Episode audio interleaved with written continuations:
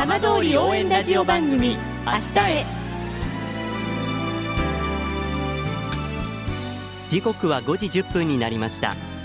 今週も浜通りの情報をお届けする浜通り応援ラジオ番組明日へのスタートです。まずは今週の浜通りニュースです。東京電力福島第一原発の事故で被災した住民が国と東京電力に損害賠償を求めた裁判で仙台高等裁判所は先月30日両者に対し原告3550人に合わせて10億1000万円を賠償するよう命じる判決を言い渡しました。およそ2900人への合わせて5億円の賠償を命じた一審の判決より救済の範囲を広げました。今回の判決は全国およそ30件の集団訴訟で国の責任に関する初めての高裁の判断です。仙台高裁は東京電力を規制する立場の国が役割を果たさなかったと厳しく指摘しており各地の裁判に影響を与える可能性があります。福島第一原発が立地する双葉町で1日複合施設産業交流センターがオープンしました。東京電力福島本社が富岡町から移転するなど企業合わせて10社が入居するほか飲食店も備えていて企業誘致を進め復興の起爆剤とする狙いがあります。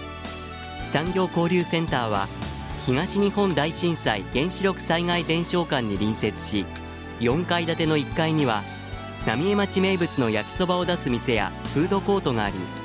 伝承館を訪れる観光客の呼び込みを図ります。双葉町の伊沢史郎町長は開所式で産業交流センターを中心に町の未来を作り上げると挨拶しました。さて毎週土曜日のこの時間は浜通りのさまざまな話題をお伝えしていく15分間。震災と原発事故から9年半。ふるさとを盛り上げよう笑顔や元気を届けようと頑張る浜通りの皆さんの声。浜通りの動きにフォーカスしていきます。お相手は森本洋平です。どうぞお付き合いください。浜通り応援ラジオ番組明日へ。この番組は地球を守る未来をつくる東洋システムがお送りします。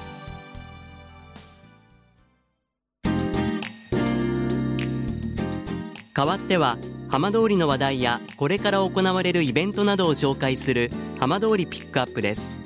震災の前から鮭の漁場として知られる楢葉町の木戸川ではまもなく今シーズンの漁が始まります。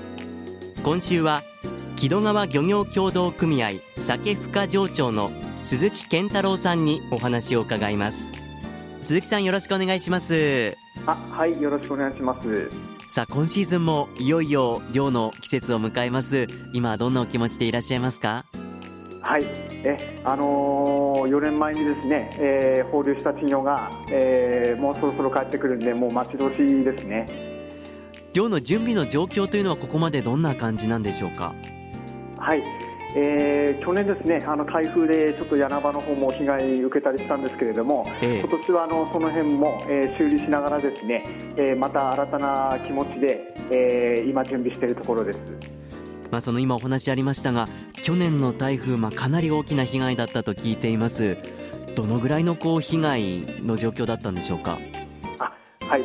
えーとですね、あちこちちょっと決壊寸前というところもありましたし、えー、あとは柳場自体がこうあの、まあ、金網なんですけれどもあのそれがこう流出したりですねあとはやっぱ破損したりっていうのが、はい、まあ、大体結構6割近くそんな状況でしたね、えー、東日本大震災でもあの、まあ、全て、えー、柳場が流出してしまいまして、えー、まあまあ、それ以来ということになりますね被害の規模としては。あそうですか、はい。まあ、そういう中で去年はある意味その特別な年といいますかあの、はい、先にかなりこう期待していたところも大きかったようですね。そうなんです。ねあの震災後、ですね、えー、楢葉町で、えー、ようやくあの自分たちの酒を捕獲して、えー、で酒はあの産卵のために4年後にまた戻ってくるんですけれども、えー、それがあの、えー、自前の酒を、えー、稚魚まで育ててそれがちょうど去年あの初めて4年後に帰ってくる年でもあったんですよ。はい。はい、だから全然気持ちが違いましたね。うんはい。まあ、その状況を乗り越えてようやくそのまた1年経って漁のシーズンを迎えるわけですが、はい、今年はどうなんでしょうか？見込みとしては。どんな状況ですかえあのまあ、去年からのこう自前の稚魚を放流し始めて、ええ、で実は今年が震災後あの多く話した440万のえー、稚魚たちが帰ってくる年でもあるんで、ええ、だからすごくあの、まあ、去年から期待してるんですけれども、あの今年の方がその期待もすごく、えあの待ち遠しい期待で今いっぱいなんですよね。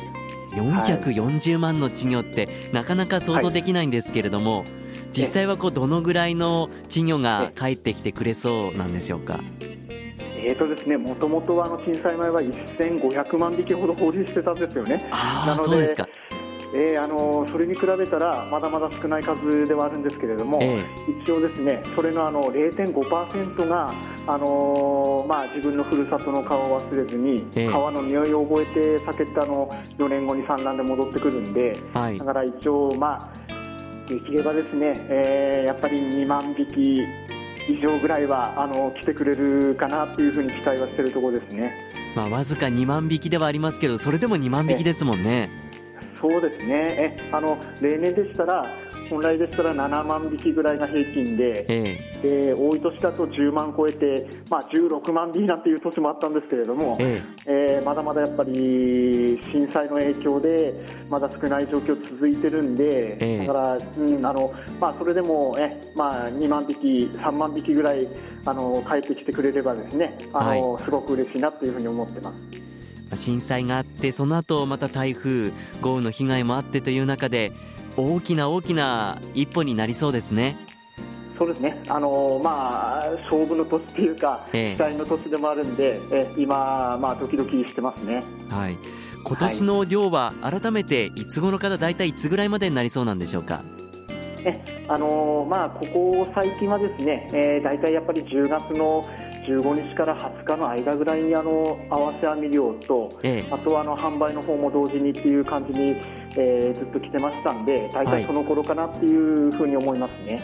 あのすいません。柳場改めてちょっと教えていただきたいんですけれども、はい、その鮭の量っていうのはどういう感じでそのするものなんでしょうか教えていただけますか？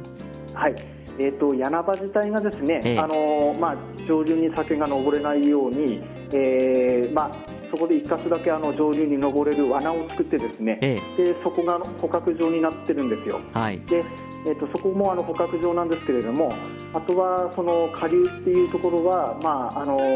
ポイント自体っていうのはあの伝統的な合わせ網漁っていう、ええ、あのまあ、下流にですね網を仕掛けてで上流から、えー、流し網っていう、まあ、網をですねあの漁師さんが流して、はい、で川幅いっぱいに広げたその網を漁師さんたちがついていって、えー、下の網と合わせて、えー、水の力を利用して楽にこう、えー、丘に上げて捕獲するっていう、まあ、そういう漁であの捕獲してます。あじゃあこちらの漁は、はい、その町民の方も川沿いからこう見てらっしゃる風景なんかもあったりするんでしょうか？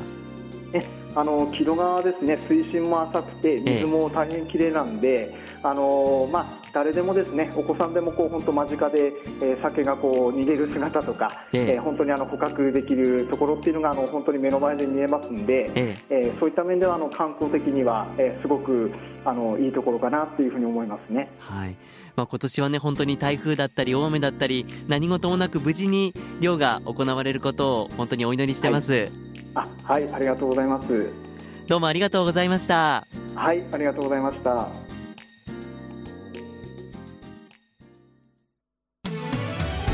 浜通りの情報をたっぷりでお送りしてきました。浜通り応援ラジオ番組明日へ。この番組は地球を守る未来をつくる